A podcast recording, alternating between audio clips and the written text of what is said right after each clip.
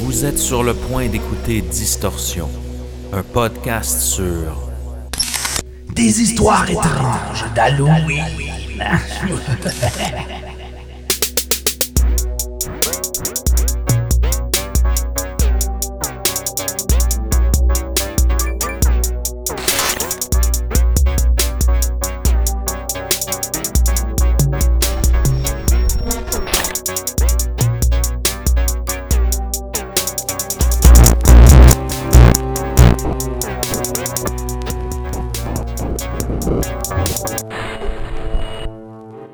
Lorsqu'on se met à fouiller les profondeurs de la littérature ou encore les recoins sombres du web, c'est là que l'on trouve le côté le plus extrême de la nature humaine.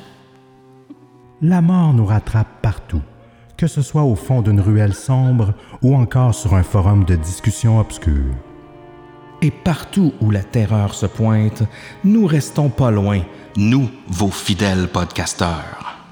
En cette saison d'Halloween, on en profite pour mettre en commun nos histoires les plus lugubres et terrifiantes. Préparez-vous, voici les spéciales Halloween de Distorsion et Ars Moriendi.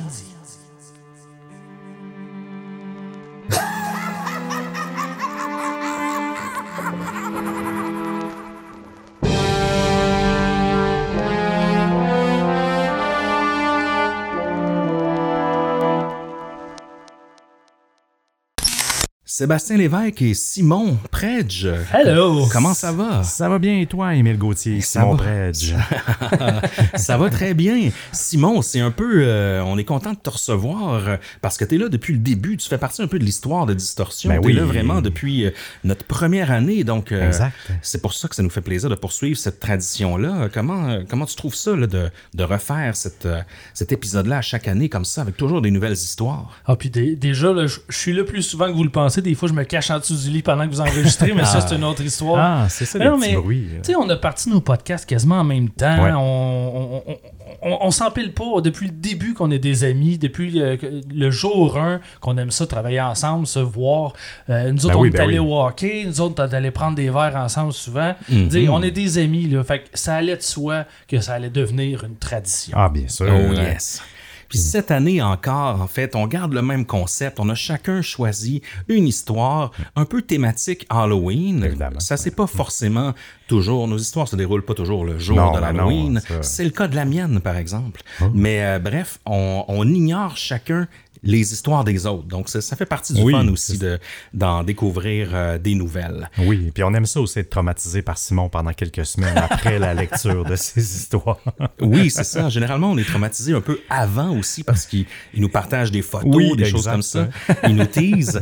Puis euh, on réussit toujours à être traumatisé euh, par la suite. Oui, oui. euh, Ah, je, pense pas, je pense que je pas si pire aujourd'hui. Ah. Il y a quand même un petit élément euh, élevé, là, mais euh, je pense qu'aujourd'hui, je suis quand même tranquille. Tu t'adoucis.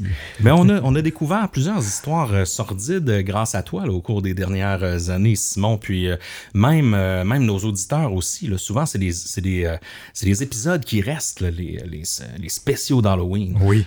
Mais on dirait que, on, tu sais, on se rend pas fou avec ça. On essaie toujours de trouver une histoire qui va être meilleure que celle des autres. Tu sais, pas pour, par compétition, mais on veut pas être l'histoire la moins aimée du show, on Ah non, dirait. Ah, c'est sûr. Mais on s'en reparle pas après. Comme je dis, c'est pas une compétition, Non, là, non, mais pas c'est, du tout. c'est qu'on veut surprendre. Euh, tu sais, Ah, moi, ben je vais oui. vous surprendre comme vous voulez me surprendre. Je pense qu'à la base, c'est normal. Puis là, euh, au bout de, de autant de spéciaux d'Halloween, on essaie de Oui, se euh, réinventer, de trouver quelque chose de pas- nouveau. Non, mais t'as raison, c'est pas toujours évident de, de- de trouver des histoires euh, au justement au fil des Halloween parce qu'elles s'épurent, mais c'est pour ça que justement, on sait, comment dire, on reste sur le thème, mais ça peut pas juste se dérouler en octobre. Non, mais c'est sûr que la première fois, on a fait une recherche, on a écrit histoire Oui, c'est Halloween. super fait, mais là, oui. on peut plus faire ça. Il n'y en Non, a non, pas tant c'est- que ça à l'Halloween. Non, exact, euh, exactement. faut chercher plus loin. Ça risque d'être bien intéressant, guys, encore une fois, euh, ce soir. Puis puisqu'on est un peu dans la thématique Halloween aussi, nous, on a une grosse annonce à faire, moi et Seb,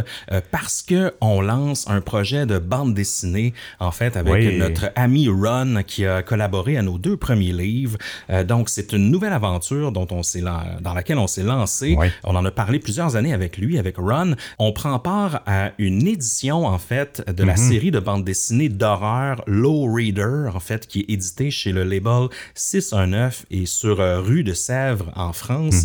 Et avec Ron, on a fait la curation de trois histoires étranges de l'ère numérique euh, avec plein de textes accompagnateurs. C'est une bande dessinée d'environ 100 pages du gros calibre qui a été réalisée avec des duos d'artistes hallucinants. Donc chaque histoire, trois histoires, c'est trois duos de illustrateurs, scénaristes et euh, même nous, on est dans la BD. Oui, exactement. Oui, on, on est des protagonistes Oui. d'une certaine façon. ouais. Donc, c'est un secret qu'on vous cache depuis déjà plusieurs mois, quelques années même. Et sachez que euh, je ne sais pas à quel moment vous allez écouter cet épisode, mais le 25 octobre en Europe, la BD devrait être en librairie. C'est le Low Reader euh, spécial Distorsion. Euh, vous allez voir, euh, c'est hallucinant. C'est une BD d'horreur, hein, donc je, vous, le- je vous avertis, c'est quand même euh, des passages un petit peu Oui, difficiles. oui, oui, quand même. Et ce sera le 10 novembre dans les librairies du Québec euh, et sans doute disponible en ligne là, sur euh, les sites euh, de, de vos librairies préférées.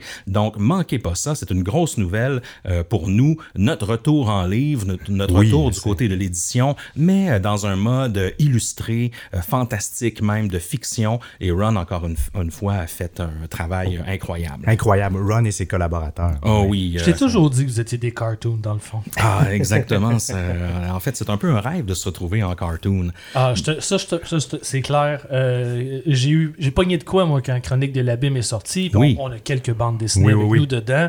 Moi, c'était, j'avais 5 ans et mon rêve, c'était de faire de la bande dessinée. Donc, d'en devenir une à l'âge adulte, je considère que c'est comme un rêve réalisé. Ah, je comprends le Oui, trip. oui, euh. D'ailleurs, dans l'after show, Simon, on te garde avec nous pour nos abonnés Patreon. On veut euh, partir un petit peu plus en dérape avec toi, Oui. parler de tes projets, euh, creuser un peu plus. On sait que toi aussi, euh, tu, euh, comment dire, tu bourdonnes dans le monde de, de- de l'édition, de la bande dessinée, du livre. Euh, J'ai aussi plein de blagues grivoises. oui, c'est Oh. ça.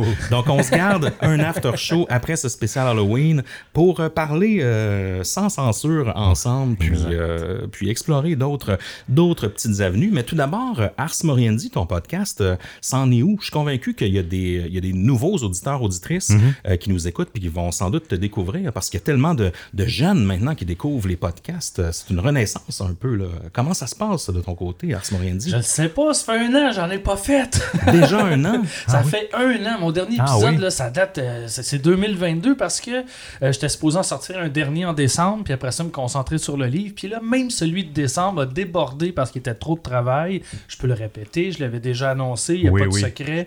C'est un ouais. épisode Mm. sur euh, Jim Jones et sa, sa secte de Jonestown. C'est un sujet un petit Ouais. peu trop riche, finalement. Euh, entre 17 euh, à 20 pages, j'ai mon heure de podcast Oui, oui. normalement. Mais là, j'en suis à la page 40 et j'ai pas terminé. Donc là, faut que je coupe, faut que j'appre- faut que j'apprenne à couper, à adapter oui. ça, faut que je tranche, faut que je sélectionne. Mais bref, euh, dès que le livre se termine, je suis en train de Mhm. terminer la- l'introduction, la conclusion de mon livre. Euh, dès le mois de novembre, je retourne à Jim Jones, puis je recommence à travailler là-dessus. Je prépare ma prochaine saison qui va arriver un moment donné cet hiver, je l'espère. Donc en janvier. 2024, ouais. c'est ça. Ouais, ben Jim Jones, j'aimerais ça que ce soit décembre, là, mais on va voir comment ça se passe. Je suis un peu brûlé de mon année, même si vous Ouais, n'avez ouais. pas eu de podcast. Mais ça serait mon souhait le plus cher. Sinon, euh, au plus tard, janvier, c'est certain. Hmm. Ars Moriendi va être de retour avec une nouvelle saison. Donc, Donc, ben, à ceux qui se le demandaient, Simon n'est pas mort. Yes. Puis ceux Ben, en qui... dedans, euh, un peu. Là. Puis pour les curieux, euh, ben il y a plein de contenu d'Ars Moriendi qui est déjà là, en fait, des Ah, ben épisodes oui, euh, raison. Merveilleux. Puis on vous conseille euh, fortement d'aller Oui, jeter un oui, coup d'œil si euh. vous euh, si vous euh, pardon, si vous découvrez ce podcast-là ce soir, c'est un incontournable, un des un des plus grands podcasts québécois. Ah oui, absolument. Euh, théâtral. Mais c'est Ah vrai non, que- c'est- vrai que tu le dis, vous êtes super fin, merci, c'est gentil. Mais en même temps, c'est vrai que tu le dis, on en voit, on, de- on, on dirait qu'il y a un regain de nouveaux auditeurs qui découvrent euh, soit votre show, soit le mien. Mhm. Puis euh, je trouve ça bien le fun. On dirait que c'est. euh, je sais pas si c'est une nouvelle vague, mais tu sais, il faut toujours considérer que l'épisode qu'on est en train de faire, c'est le premier épisode pour quelqu'un. Ah oui. Oui, oui, oui, ça, je ça, trouve ça bien ouais. intéressant, je trouve ça bien le fun. Puis là, les anciens sont jaloux. Ah, c'est pas juste, tu découvres ça pour Oui, la première c'est fois vrai, maintenant. oui. J'aimerais ça retrouver ça. Oui, oui, ou pouvoir binger euh, plusieurs épisodes. Ouais. ouais.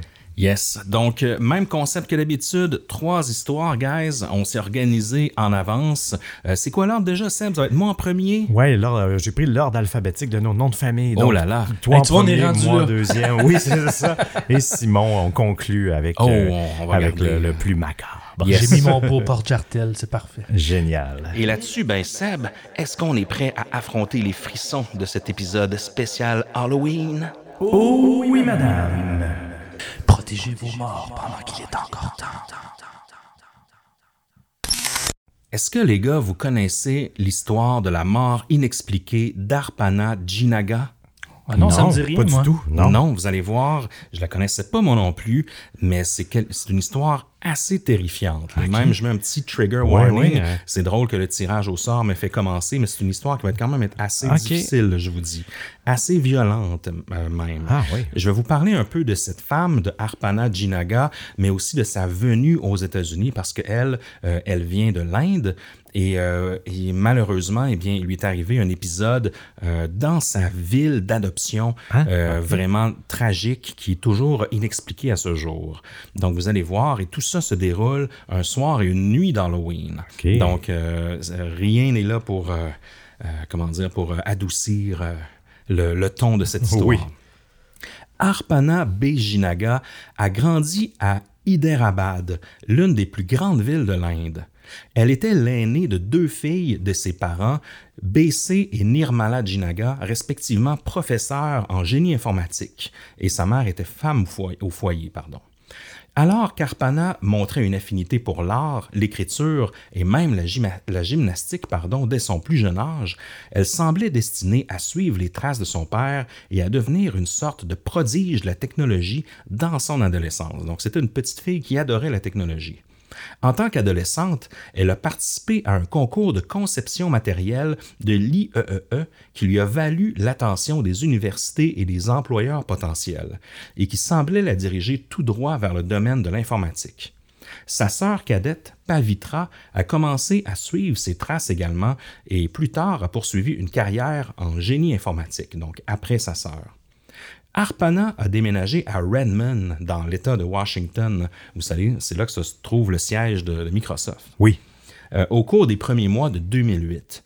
Redmond, qui est une banlieue en périphérie de Seattle, se trouve de l'autre côté du pittoresque lac Washington, euh, puis est connu un peu comme une sorte de mec de la technologie. Oui, oui, absolument. Nintendo sont dans ce coin-là aussi. Oui, oui. Elle a emménagé dans les appartements de Valley View, juste au nord du parc Marymore, le long du bloc 8900 de Redmond Woodinville Road. Et là, elle vivait dans l'appartement numéro 8946, au dernier étage du complexe. Bien qu'Arpana n'ait pas eu d'amis ou de famille dans la région, cela ne l'a pas empêché de s'intégrer dans la communauté. Et bientôt, elle a pu se constituer un cercle social autour d'elle grâce à sa personnalité enjouée et à sa volonté d'essayer tout au moins une fois. Éventuellement, elle a décidé de s'acheter une moto, et malgré son expérience, elle avait prévu de l'utiliser comme principal moyen de transport. Euh, malgré le fait qu'elle ne savait pas conduire une moto à l'époque, elle s'est acheté une Suzuki et a commencé à suivre des cours pour apprendre la conduite en toute sécurité. En plus de rejoindre un club de motocyclistes, Arpana a également fait du bénévolat au service d'incendie de Redmond, participant aux interventions en cas d'incendie dans la région. À l'âge de 24 ans, elle avait déjà vécu une vie pleine et enrichissante et semblait prête à laisser une empreinte positive sur le reste du monde. Elle avait tout pour elle, elle était jeune, Ouais. euh, euh, elle avait des bonnes études, une bonne carrière devant elle, elle, refait sa- elle refaisait sa vie aux États-Unis, tout ça, donc euh, tout était prêt pour elle pour un avenir brillant. L'American Dream, hein, c'est, je peux me Oui, là, quelque ouais. part. On se transporte maintenant le soir d'Halloween 2008, donc le 31 octobre 2008. Euh, et pour une des rares chances, cette année-là, ça tombait un vendredi. Ce jour-là, J'ai eu peur que tu fasses le gag, ça tombe un vendredi 13. Oh! Dans ce cas-là, c'est un 31. C'est pas l'Halloween, le vendredi 13. Mais au moment où on enregistre cet épisode, on est Oui. un vendredi Ah, 13. ça oui, par exemple. On est le vendredi 13. Ouais, donc on est à l'abri de rien euh, à soir, euh, les gars. Hey, mais tu sais quoi, Émile? Ouais. Mon histoire se déroule au même moment que toi, la même date. Mais c'est Le pas 31 octobre 2008? Ben, il y, a un- il y a un événement majeur dans mon histoire. C'est Oh. exactement cette date-là. Oh, ok, C'est- intéressant. Ah, bref, ben moi aussi de bord. Ouais, ouais. je trouve Simon, ça- je pense qu'on va être plus en 1908. Oui, Ou, c'est- euh, en 1800. On s'en va des années 70. Ah, mais, euh, mais justement, vu qu'on connaît pas nos histoires, ça m'a ça m'a comme surpris quand t'as nommé Ah, c'est la drôle. date. hein. Ouais, bref. Et euh, bon, ce jour-là, en fait, Arpana est allé travailler comme si c'était un jour de travail ordinaire, mais il a parlé à certains de ses collègues d'une fête qui aurait lieu le soir dans son complexe d'appartements. Après avoir quitté le travail, elle s'est arrêtée dans un magasin pour acheter des décorations d'Halloween et a commencé à décorer son appartement alors que d'autres personnes commençaient à rentrer chez elle et à enfiler leurs costumes. Donc c'est un peu euh, une soirée où ils se disent, ben dans, dans le bloc appartement, on Oui. ouvre toutes nos portes, on met de la musique, On euh, invite, euh, on sort des drinks, de la bouffe et autres, et puis les, les gens se baladent d'un appartement à l'autre. Ils font ça dans ma ruelle. Oui, Oui, ça ben se oui, fait, ça se fait oui. de plus en plus dans les petits quartiers Oui, de Montréal. exact, oui, c'est vrai. Tout à fait.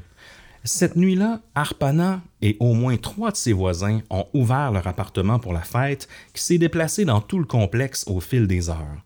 Plus d'une douzaine de personnes sont passées par les nombreux appartements ce soir-là, y compris celui d'Arpana. La plupart des invités ont quitté l'appartement pour aller chez ses voisins peu après 21 heures.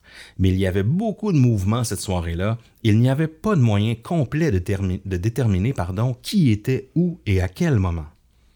À un moment donné de la soirée, il a été rapporté qu'Arpana aurait eu une dispute verbale, une altercation avec un homme participant à la fête. Des témoins se souviendraient que cet incident serait lié à la race, entre guillemets. C'est ce, que des témoins ont, cité comme euh, raison d'altercation. Probablement en raison de commentaires euh, que l'homme aurait faits. Mais Arpana a rapidement passé à autre chose et a semblé apprécier le reste de la fête.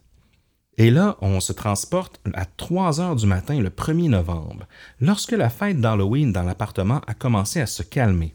À ce moment-là, Arpana a commencé à retourner dans son appartement pour dormir. Elle a été vue pour la dernière fois par de nombreuses personnes quittant un autre appartement au premier étage, où la fête avait fini par se dérouler, et se dirigeant vers son appartement à elle qui est au troisième étage, donc le dernier étage du complexe. Bien que Arpana Jinaga n'ait pas été rentrée chez elle pour rendre visite à sa famille en Inde depuis plus de deux ans, elle continuait à leur parler régulièrement au téléphone et avait discuté avec eux la veille de l'Halloween, donc le jeudi 30 octobre. Cependant, le week-end après la fête, Arpana ne répondrait à aucun de leurs appels et ne les rappellerait pas, ce qui était très inhabituel dans, ce- dans son cas. Oui, oui. Le lundi suivant, Arpana n'était toujours pas réapparu et elle ne s'était pas présentée au travail ce matin-là. Mohamed, l'un des collègues d'Arpana euh, qui travaille chez EMC à Bellevue, avait essayé de l'appeler mais n'avait pas réussi à joindre son téléphone portable. En même temps, sa famille essayait désespérément de la contacter, n'ayant plus de nouvelles d'elle depuis le jeudi précédent. Finalement, ils ont contacté un ami de la famille, un certain J.B., un ancien élève du père d'Arpana en Inde, devenu depuis le professeur aux États-Unis, et lui ont demandé de vérifier la situation d'Arpana dans son appartement à Redmond. Jay est arrivé au complexe vers 9 heures du matin, le samedi, et s'est dirigé vers l'appartement d'Arpana, à proximité duquel se trouvait un de ses voisins, que je vais surnommer CJ. OK. Ensemble, ils ont décidé d'entrer dans l'appartement d'Arpana pour prendre de ses nouvelles. Mais lorsqu'ils ont frappé à la porte, elle s'est ouverte toute seule. Hmm. Il est rapidement devenu évident que la porte menant à l'appartement avait été forcée et euh, en fait le montant de la porte était brisé à ce moment-là. Maintenant, à l'intérieur, Jay est arrivé au complexe d'appartements vers 9 heures du matin et s'est dirigé vers l'appartement d'Arpana, à proximité duquel se trouvait un de ses voisins, que je vais surnommer CJ. Ensemble, ils ont décidé d'entrer dans l'appartement pour prendre de ses nouvelles. Mais lorsqu'ils ont frappé à la porte, elle s'est ouverte toute seule. Il est rapidement devenu évident que la porte menant à l'appartement avait été forcée et le montant de la porte là, sur le côté était brisé.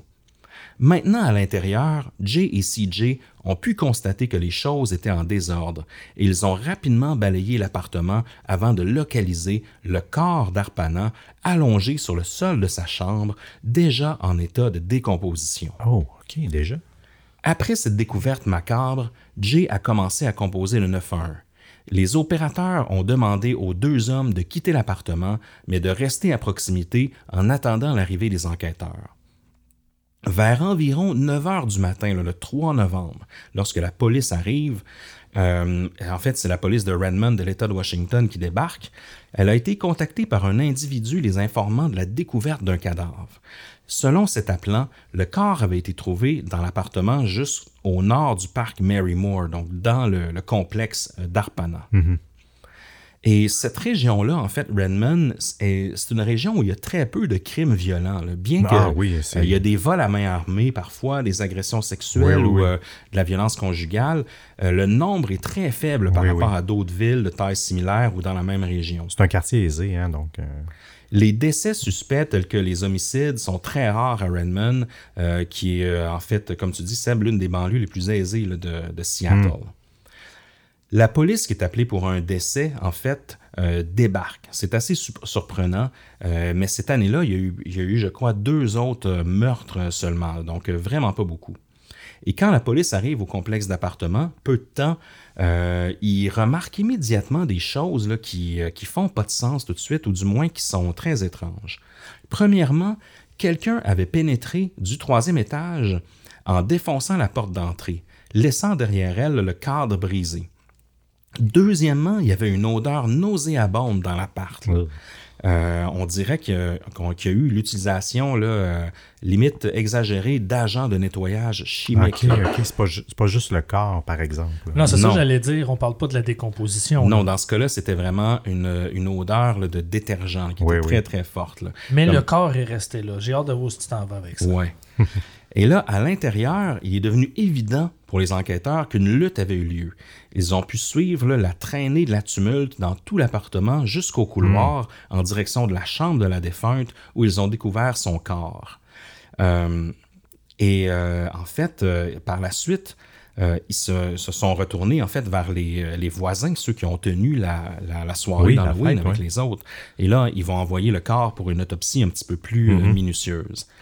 Et des voisins des deux côtés de l'appartement d'Arpana se souviennent, c'est bizarre quand même, là, euh, avoir entendu ce qui semblait être des rapports sexuels consensuels. Ah ouais. C'est comme, c'est comme ça qu'ils ont décrit ça, se déroulant après la fête. Euh, je ne sais pas au niveau sonore comment tu peux euh, établir que c'est Ben, consensuel? ben Ben, oui, c'est ça. Ben, Ça a l'air en tout cas bien, bien insonorisé comme, euh, comme Ben, local parce que arracher une porte d'entrée, c'est pas si facile et c'est bruyant. exact. Mais, euh, mais tu sais, c'est- vrai que tu peux le percevoir, tu sais. Tu, tu l'entends, tu peux l'entendre pour avoir déjà entendu des gens. euh, J'ai l'impression que tu, tu peux, tu peux quand même faire la nuance dans le ton. euh, tu sais, quelqu'un qui est un peu en détresse, il va, il va, euh, il va peut-être crier à l'aide, il va peut-être dire non. euh, Mais en même Euh, temps, Ouais. comment t'as- je, je sais qu'on n'est pas rendu, mais en même temps, comment t'expliques euh, le, le- le bordel dans l'appartement? Je veux dire, c'est quand tu fous le bordel puis tu jettes des meubles Ouais, à ouais. terre, ça sonne pas comme du consentement. Là. Ça, commence que- à brasser plus. Là. Si Ouais, quelqu'un, ouais, si un policier me demandait la question, je dirais j'ai entendu des rapports sexuels. Je n'irais pas jusqu'à dire consensuel. Oui, oui, oui. non, euh, je suis pas allé vérifier. oui, là, oui, non, exact, exact. Si, Mais bon. euh, Es-tu peut, d'accord si je fais ça? Oui, je suis d'accord. Oh, ils ont l'air consentants de l'autre côté. ça se peut que la fille avec un gun sa tempe à, oui, oui, oui, résiste à, à l'abdique, je comprends. Mais bref, je comprends un peu euh, ce que tu veux dire, là, puis ce que eux voulaient dire aussi. Euh, mais il aurait entendu ce qui semblerait là, à des gémissements étouffés venant de son appartement, là, peu après 3 heures du matin. Et là, on sait que c'est à peu près l'heure où elle est rentrée. là, donc, euh, euh, presque comme si quelqu'un l'avait suivi Mhm. quelques minutes après. L'un des voisins d'Arpana, un certain Kyle, a plus tard remarqué qu'aux environs de 8 heures du matin, il avait été réveillé là, par un horrible grognement qui aurait persisté pendant 20 secondes. C'est quand même long, 20 secondes Ah oui, non-stop. oui, oui, quelqu'un oui, oui, qui fait un gros, euh, un gros grognement. Et qui aurait été ponctué par un gros bruit sourd. Il avait ensuite entendu le son de l'eau qui coulait dans l'appartement pendant plusieurs minutes, euh, même voire une heure. Donc, une fois qu'il a entendu l'eau couler, il s'est dit Ah, ben peut-être que quelqu'un est tombé puis il Ouais, prend ouais. une douche, je sais pas. Donc, ça n'a pas éveillé ses soupçons à, à cause de ça. Mais c'est quand même bizarre. En plus de l'eau de Javel, euh, les policiers là, ont noté que l'appartement sentait légèrement l'huile à moteur. Hein? Et, et là, on se rend compte qu'il y a de l'huile à moteur qui a été versée tout autour de la scène de crime, et en particulier là, dans la chambre et euh, autour et sur le corps d'Arpana. Et l'huile contribuait à l'odeur étrange là, dans tout l'appartement. Mmh. Oui, oui, oui. Donc, c'est un mix d'huile à moteur, d'eau de javel et de, de cadavres là, décomposés qu'ils avaient comme odeur. Je dis pas ça parce que c'est le film que j'ai écouté hier soir, mais ma théorie, c'est que le tueur, c'est Christine, la voiture de Stephen King. Ça se peut très bien, ce qui expliquerait l'huile à moteur. Ça expliquerait lui la moteur dans Ah, le genre. voilà. Bon, mais merci. Dans la benne à ordures, ils ont fait des recherches euh, dans les poubelles et tout. Puis dans la benne à ordures du Mhm. Ouais. complexe, ils ont trouvé une bouteille d'huile Castrol euh, que l'auteur présumé du meurtre avait probablement trouvé à l'intérieur de l'appartement d'Arpana euh, parce qu'elle elle a une moto, donc peut-être que bon, Ah, euh, c'est ouais, ça. Je comprends, ouais. Et euh, en fait, la bouteille d'huile a été trouvée dans, dans un sac en plastique qui contenait également le costume d'Halloween d'Arpana. Euh, elle était déguisée en petit chaperon rouge, en fait, lors de cette soirée-là. Il y avait aussi un peignoir taché de sang et des draps de son lit qui manquaient là, de manière flagrante sur la scène de crime. À l'intérieur de la salle de bain d'Arpana, les enquêteurs ont trouvé une couette blanche de son lit qui avait été également tachée de sang. Elle trempait dans la baignoire dans un mélange d'eau et d'eau de javel.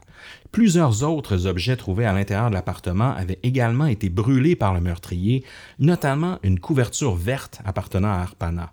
La cape rouge aussi qu'elle portait comme un costume d'Halloween et d'autres éléments de son costume, euh, ainsi que des morceaux de moquette. Dans les semaines à venir, il a été rapporté que plusieurs objets avaient été envoyés au laboratoire de criminalistique de l'État de Washington, mais euh, il a été estimé que cela pourrait prendre des semaines, voire des mois pour que les objets soient testés pour d'éventuelles preuves médico-légales. Euh, il y a aussi, en fait, la, la moto d'Arpana était manquante à cette journée-là. OK. Donc, ça, euh, ils ont cru au départ que le motif était peut-être un vol, Oui, oui, oui. mais par la suite, ils se sont rendus compte qu'elle avait amené au garage. Là, Ah, OK, OK. donc, euh, Mais c'était, pas- ok. c'est, pas en lien avec. euh, Ok, c'est euh, ça, elle n'est pas, pas disparue. Ils ont juste réalisé que c'était au garage par la suite. Exact. Ok, ça. ok, ok. Euh, il y a eu une autopsie, évidemment, et l'autopsie Mhm. a révélé qu'elle a été étranglée et asphyxiée à mort Oh. environ deux jours avant la découverte de son corps. Cela signifie qu'elle avait été tuée dans la matinée du samedi 1er novembre, ce qui correspond un peu aux heures où ils ont entendu un bruit sourd là, vers euh, 8 heures du matin. Oui, oui, là. oui. Et en plus d'avoir été étranglé euh, à mort parce qu'il semblait être là, un lacet d'une bottine, Arpana avait subi d'autres blessures. Euh, en fait, une poignée, euh, elle avait reçu un, un coup en fait contondant à la tête et il y aurait eu rupture de plusieurs de ses dents. euh, pendant, à ce moment-là. Elle aurait été bâillonnée par ses propres sous-vêtements aussi, euh, en plus de, de rubans adhésifs, puis violée de force pendant une durée indéterminée. Mon Dieu.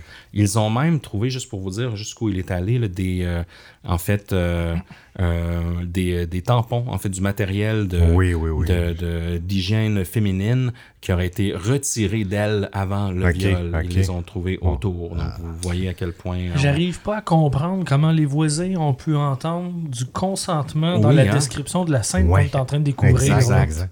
Puis là, il y a eu, euh, en fait, il y avait pulvérisé de l'huile à moto là, sur tout le corps de la, de la jeune étrange, fille. ça. Puis, euh, ben, en fait, on comprend pourquoi. C'est qu'ils ont tenté de la brûler. Ah, Mais de l'huile à ben moteur, oui. ça brûle pas comme Non, ça. non, non, non. Donc, euh, c'est une espèce de drôle. euh, Oui, oui, oui, d'équation qu'ils ont Oui, fait, une ouais. drôle d'équation que là où les, euh, euh, les coupables ont, euh, Mhm. ont, ont tenté. Là. Ah, ok. Je pensais au début que c'était peut-être pour camoufler l'odeur ou, euh, je ne sais pas, ça avait quand même une, quelque chose d'enveloppant. là, donc. Exact. Puis pendant, en fait, les deux années qui ont suivi euh, le meurtre là, tragique et choquant d'Arpana, les enquêteurs ont vraiment eu du mal à comprendre cette affaire, à trouver un motif, à trouver des suspects.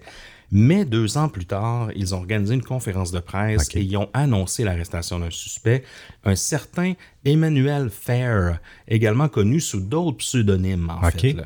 Lui, il avait 27 ans lorsque les accusations ont été portées contre lui en 2010, donc deux ans plus tard. Bien qu'il soit relativement peu connu du grand public, c'est pas un étranger des forces de l'ordre. hein. Il a déjà été arrêté plus d'une douzaine de fois. Il a déjà purgé des peines euh, pour au moins six crimes, euh, des crimes reliés à la drogue, aux armes à feu, des infractions sexuelles aussi. Euh, et euh, donc, c'est quelqu'un qui avait un gros dossier criminel. Puis après sa libération de prison en novembre 2006, Fair a entamé un processus de trois ans d'alternance entre la prison et la situation de sans-abri. Cela incluait la, la période pendant laquelle Arpana a été assassiné. Donc, c'est pour ça qu'il y a un, un petit... euh, le timing de temps euh, pourrait euh, fonctionner. Puis, en fait, la police a, a appris que Fair avait assisté à la même fête, euh, puis que même des témoins l'auraient vu parler euh, avec Arpana. En plus d'avoir eu au moins une brève rencontre avec euh, euh, Arpana lors de la fête, la police a pu déterminer que Fair avait aussi passé du temps avec CJ, donc le voisin d'Arpana, qui a découvert le corps. Euh, puis à un certain moment donné, bien, ils se sont même, euh, sont même partis ensemble et sont revenus à la fête un petit peu plus tard. Euh, il a été identifié aussi grâce à des photographies de la soirée, des choses comme ça, et il a été interrogé. Il a déclaré avoir brièvement rencontré Arpana et avoir bien sympathisé avec elle, euh, puis, euh, mais après, il, il dit qu'il ne s'est rien passé. Là. OK. Mais bon. Puis là, les procureurs, eux, ont décidé de, de porter des accusations pour le meurtre d'Arpana euh, sur la base des preuves là, accumulées. Euh, et selon, euh, selon les enquêteurs, il y aurait même eu de l'ADN d'Emmanuel Fair retrouvé sur la scène du crime. Ce que je me doutais. Exact. Sauf que tout ça, en fait, il y a eu beaucoup d'incohérences dans, euh, dans toute cette, comment dire, cette, cette enquête-là. Puis, euh, Fair va être condamné, en fait, pour le meurtre d'Arpana. Mais il va être libéré neuf ans plus tard, en fait, dans ouais, un second procès, euh, parce que le doute raisonnable n'a jamais été démontré. Donc, à ce jour, il n'y a plus aucun suspect dans l'histoire d'Arpana. Euh, plusieurs meurtriers et violeurs en série étaient aussi dans la région à ce moment-là. Donc, une pléthore de possibilités. Euh, les internautes ont évoqué plein d'autres tueurs en série qui étaient Ah, dans la oui, région ces mêmes années-là. Mais euh, c'est dur après de, de trouver un suspect plus, euh, comment dire, euh, autant impliqué que Oui, Emmanuel oui, oui, Fair, exact, sais, vu que tout- c'est un ex-délinquant sexuel. Il était à la fête, Oui, il, oui, avait, oui. pa- il avait parlé avec Arpana.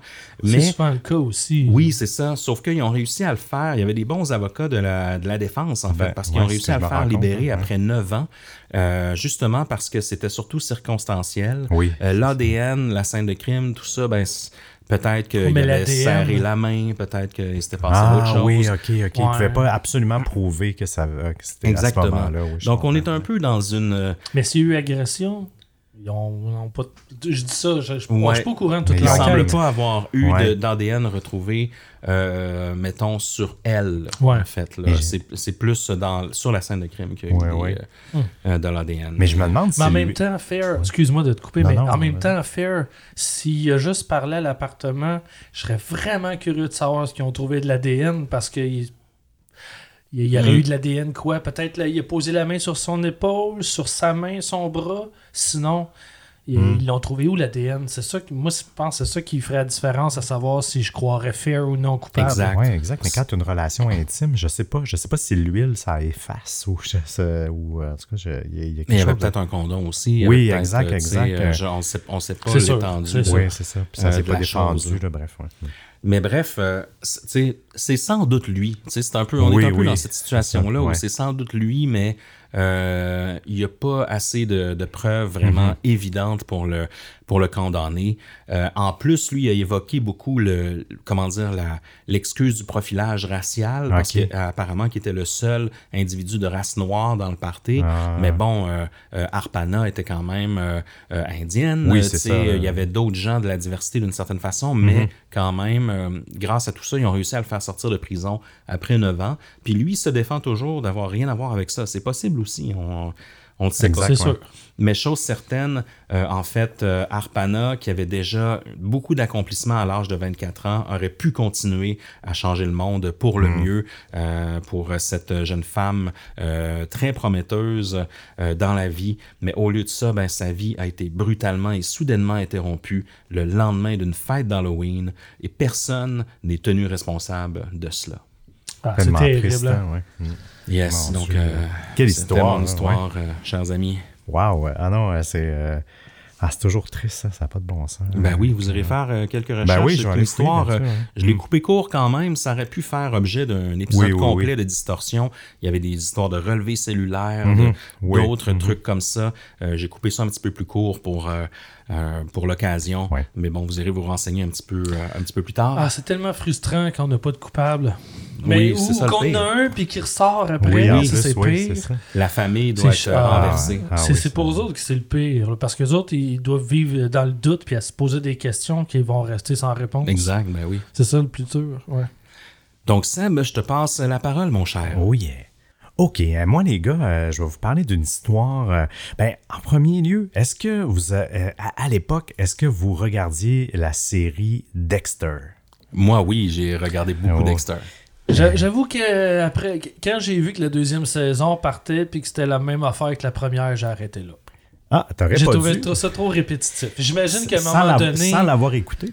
Euh, Non, mais j'ai- j'imagine qu'à un moment donné, il, il se réinvente. Là. Sauf que rendu à deuxième, je trouvais que c'était la même chose que la première, ça me tentait plus. Oui, ça, oui, non, je juste- comprends. J'ai J'ai trouvé fait- ça répétitif, mais clairement, il y a beaucoup de qualité dans la série. Ah, il n'aurait oui, pas eu euh, euh, autant de saisons. Non, exact. Il y a eu huit saisons, même ils en ont fait une dernière l'année passée. Mais c'est sûr qu'au fil du temps, ça. Comment dire Mais ça évolue. Oui, oui, normal. exact. Puis la saison 1 était basée sur le roman, là, euh, à la base de ça. Mais vous allez voir, on sait, Dexter, je vais vous en parler un peu plus loin. Je vais Ouais. vous expliquer un peu c'est quoi. Mais euh, c'est un personnage de fiction, mais il y a des gens parfois qui peuvent euh, vouloir Oh oui. s'en inspirer. Oh oui. Et donc aujourd'hui, je vous parle de Mark Twitchell, que je surnomme le cinéaste obscur. Oh. Au début d'octobre 2008, Mark Twitchell, un aspirant cinéaste de 29 ans originaire de l'Alberta au Canada, loue un garage à Edmonton pour y aménager un studio destiné à son prochain film. Né le 4 juillet 79 à Edmonton, il nourrit des ambitions cinématographiques dès son jeune âge, des aspirations qui le, qui le mènent à décrocher un diplôme en radio et télévision au Norton Alberta Institute of Technology. Sa passion le conduit à réaliser en 2007 un film destiné aux fans de la franchise Star Wars, qui est intitulé Star Wars Secrets of the Rebellion, qui, bien qu'adressé à un public assez niche, hein, on s'entend, est apprécié par les geeks de science-fiction et comporte même un bref caméo de l'acteur Jeremy euh, Bullock, qui est célèbre, là, pour, son, euh, pour son rôle de Boba Fett dans la, la saga Star Wars. Dans sa vie personnelle, euh, Mark s'est marié deux fois. Son premier mariage avec Megan euh, a eu lieu entre 2001 et 2005, puis ensuite il s'est uni à Jess Twitchell. À 29 ans, donc, il est déjà père d'une jeune, d'une jeune fille. Et ses ambitions cinématographiques continuent de le guider. Pour son nouveau projet, il transforme un garage à Edmonton en studio de cinéma. Mais derrière ce projet se cachent des intentions beaucoup plus sombres. Mark, plutôt Mark, pardon, est obsédé par la série télévisée Dexter, qui raconte l'histoire de Dexter Morgan, qui est un expert en médecine légale menant une double vie en tant que tueur en série. Le jour, il œuvre pour la police de Miami, suivant un code moral strict qui a été inculqué par son père adoptif pour ne tuer que les criminels qui échappent à la justice. hein. Fait que c'est, ça, Dexter. C'est pour ça qu'on l'aime, Dexter, dans le sens que euh, dans, dans cette série-là, c'est qu'on a l'impression qu'il rend justice des fois aux, ju- aux injustices un peu. Oui, euh, un peu un Robin des Bois des, des meurtriers. Exact, un genre de vigilante, là. Il s'assure justement que ça soit le, le vrai coupable. Il met son projet de film en exécution. Et pour l'un de ses personnages, il recherche des hommes hétérosexuels sur l'application de rencontre Plenty of Fish, sous le pseudonyme féminin Sheena. Il prépare également la scène avec une bâche en plastique, une table et diverses armes, rappelant la mise en scène justement de Dexter. C'est une démarche étrange pour le recrutement d'acteurs, et ses véritables intentions demeurent assez floues. Après quelques matchs, euh, de- des matchs de, comment dire, euh, des likes là, sur l'application de rencontre en tant que China, il y a une discussion plus approfondie s'engage avec un certain Gilles Tétrault. Ah ouais, Donc, Gilles. euh, oui, Gilles Tétrault, c'est drôle, un nom très québécois, mais à Edmonton, là, ça, me, ça me faisait sourire. En même temps, on est toujours surpris de, de, de, de découvrir qu'il y a des francophones ailleurs Oui, au Canada des, des franco-manitobains. Ben Il y en oui, a il y en a- beaucoup, il y en fait. beaucoup, oui, il y en a beaucoup. euh, oui, ça, ça existe. Et il semble euh, les deux bien s'entendre et décident de se rencontrer. Donc, Mark, ou plutôt Sheena, donne rendez-vous à Gilles dans le garage transformé en studio de tournage. Le 8 octobre, Gilles Tétrault, 36 ans, se dirige vers l'adresse donnée euh, par sa date en Chine.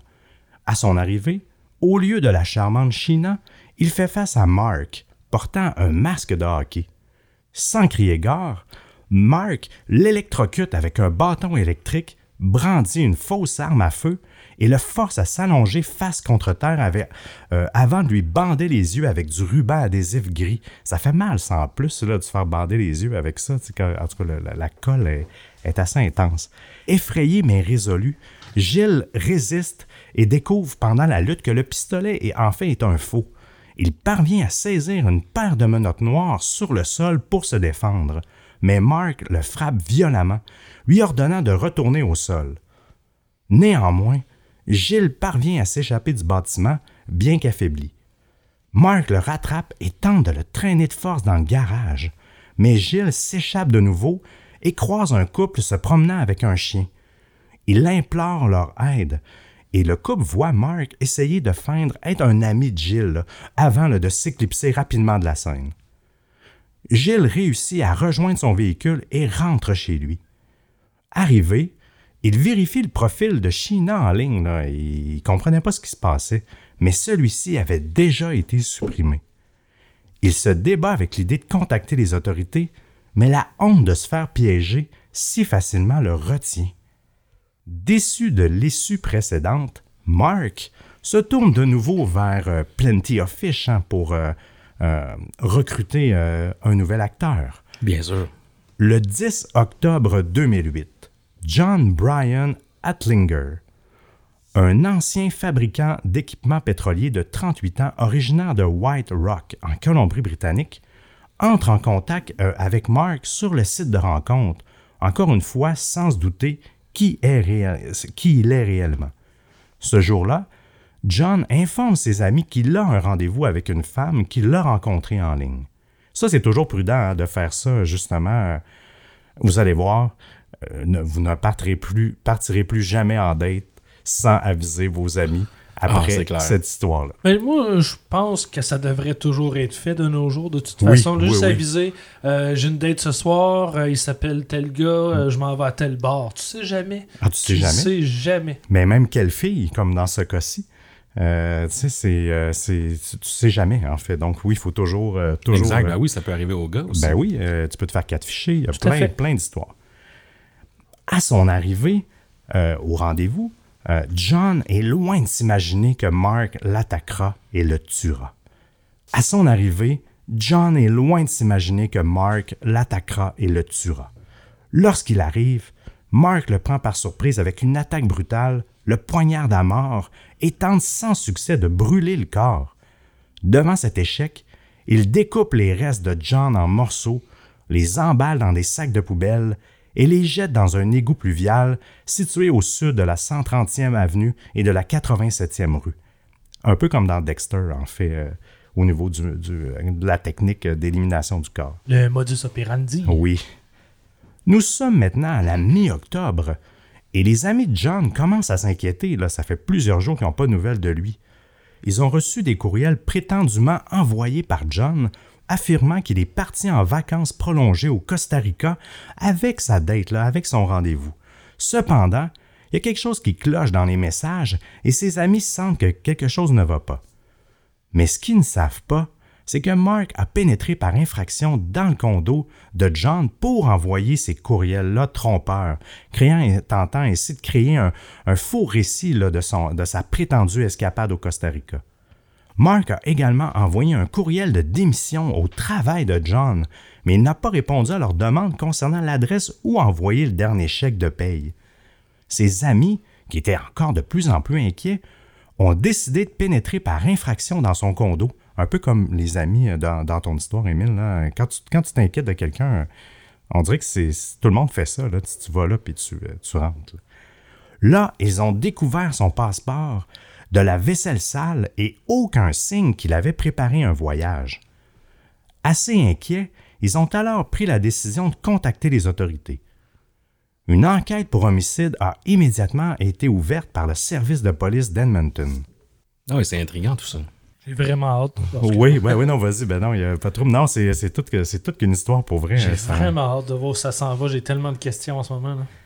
Coup de chance pour les enquêteurs. Par prudence, comme je vous disais, John avait envoyé l'adresse que Mark lui avait donnée comme point de rendez-vous à ses amis.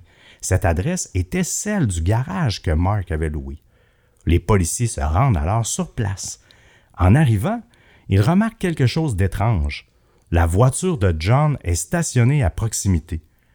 Mark prétend qu'il l'a rencontré euh, par hasard. Selon lui, John accompagne actuellement une femme fortunée au Costa Rica et n'a plus besoin de sa Mazda. Il aurait vendu, écoutez ça, là, il aurait vendu le véhicule à Mark pour la somme d'argent qu'il avait sur lui, soit 40 dollars canadiens. Bien oui, tout, tout le monde vend sa voiture euh, à un prix dérisoire. Ça arrive des meilleures familles. Ben oui. Cependant, les policiers ne croient pas le récit de Mark et saisissent immédiatement son ordinateur portable ainsi que sa voiture, où ils découvrent du sang de John dans le coffre. Mark est donc amené pour être interrogé. Il se montre tout de même collaboratif avec la police, allant même jusqu'à conduire sa propre voiture jusqu'au quartier général euh, pour faire une déclaration concernant l'homme disparu et le garage qu'il avait loué.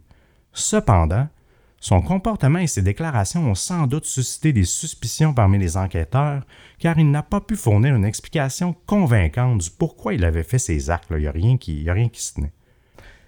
Ces éléments, combinés à d'autres preuves recueillies lors de l'enquête, conduisent à l'identification de Mark comme suspect principal dans le meurtre euh, de John. En conséquence, la police l'arrête le 31 octobre 2008 et le charge du meurtre au premier degré. Mais là, vous pourriez vous demander qu'est-ce qui est arrivé à Gilles? Eh bien, Gilles ne contacta la police qu'un mois après son attaque, le 2 novembre, après qu'un ami lui ait fait part d'un reportage annonçant que Mark a été accusé de meurtre au premier degré. Fin novembre 2008. Avant le procès pénal, les procureurs de la Couronne et de la Défense ont sollicité d'importantes interdictions de publication ainsi que des ordonnances de mise sous scellé sur les preuves policières. Cette démarche a eu pour effet d'empêcher les médias de divulguer les détails de l'affaire avant que le jury ne leur prenne connaissance, euh, en fait, en prenne connaissance lors du futur procès. Il est fort probable que les procureurs de la Couronne et de la Défense ont demandé ces mesures-là pour vraiment garantir un procès équitable. Puis c'est drôle, on en discutait dans, dans un des épisodes qu'on a enregistré dernièrement, la, même, la même question. Puis dans l'autre cas, il n'avait pas été accordé. Mais dans ce cas-ci, ils ont, ils ont autorisé l'anonymat. Euh, encore une fois, euh, euh, pour ne pas influencer le jury, c'est drôle, hein, comment de, C'est pas de- tout le temps, ouais, c'est. euh, d'un cas à l'autre. euh, Exact, c'est pas, il n'y a pas de standard. Non, c'est vraiment du cas par cas. Et là, on va se rendre au procès. Le procès de Mark Twitchell, qui s'est tenu du 14 mars au 12 avril 2011. hein, c'est quand même trois ans, ou presque, là, après deux ans et demi quand même, après le drame. À Edmonton, il a vraiment captivé l'attention de la ville pendant ces trois semaines-là. Présidé par le juge Terry Cla- euh, Clarkson, euh, et il y avait un jury de 12 personnes euh, qui, ont vraiment été confrontées à une affaire assez particulière. La couronne a ouvert le procès en présentant 111 preuves accablantes. Écoutez ça, les, preuves sont, folles. Parmi celles-ci, un document de 42 pages, écrit par Mark sur son ordinateur, a été mis de l'avant.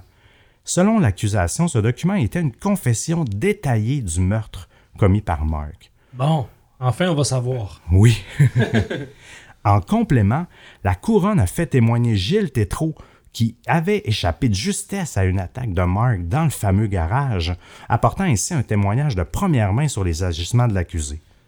Il y a des experts en médecine légale et en informatique aussi qui ont été appelés à la barre là, pour fournir euh, toutes sortes d'éclaircissements techniques.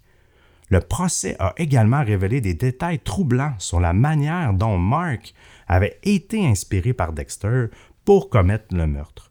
Par exemple, il avait créé un document qui s'intitulait SK euh, Confession, donc confession, sur son ordinateur où il détaillait ses fantasmes meurtriers et faisait des comparaisons entre lui-même et le personnage de Dexter Morgan.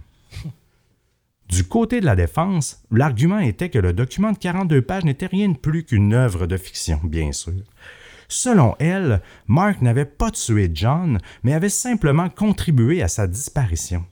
Je, je- je comprends pas cette nuance-là. C'est une drôle de phrase. Ouais, ça. c'est clair.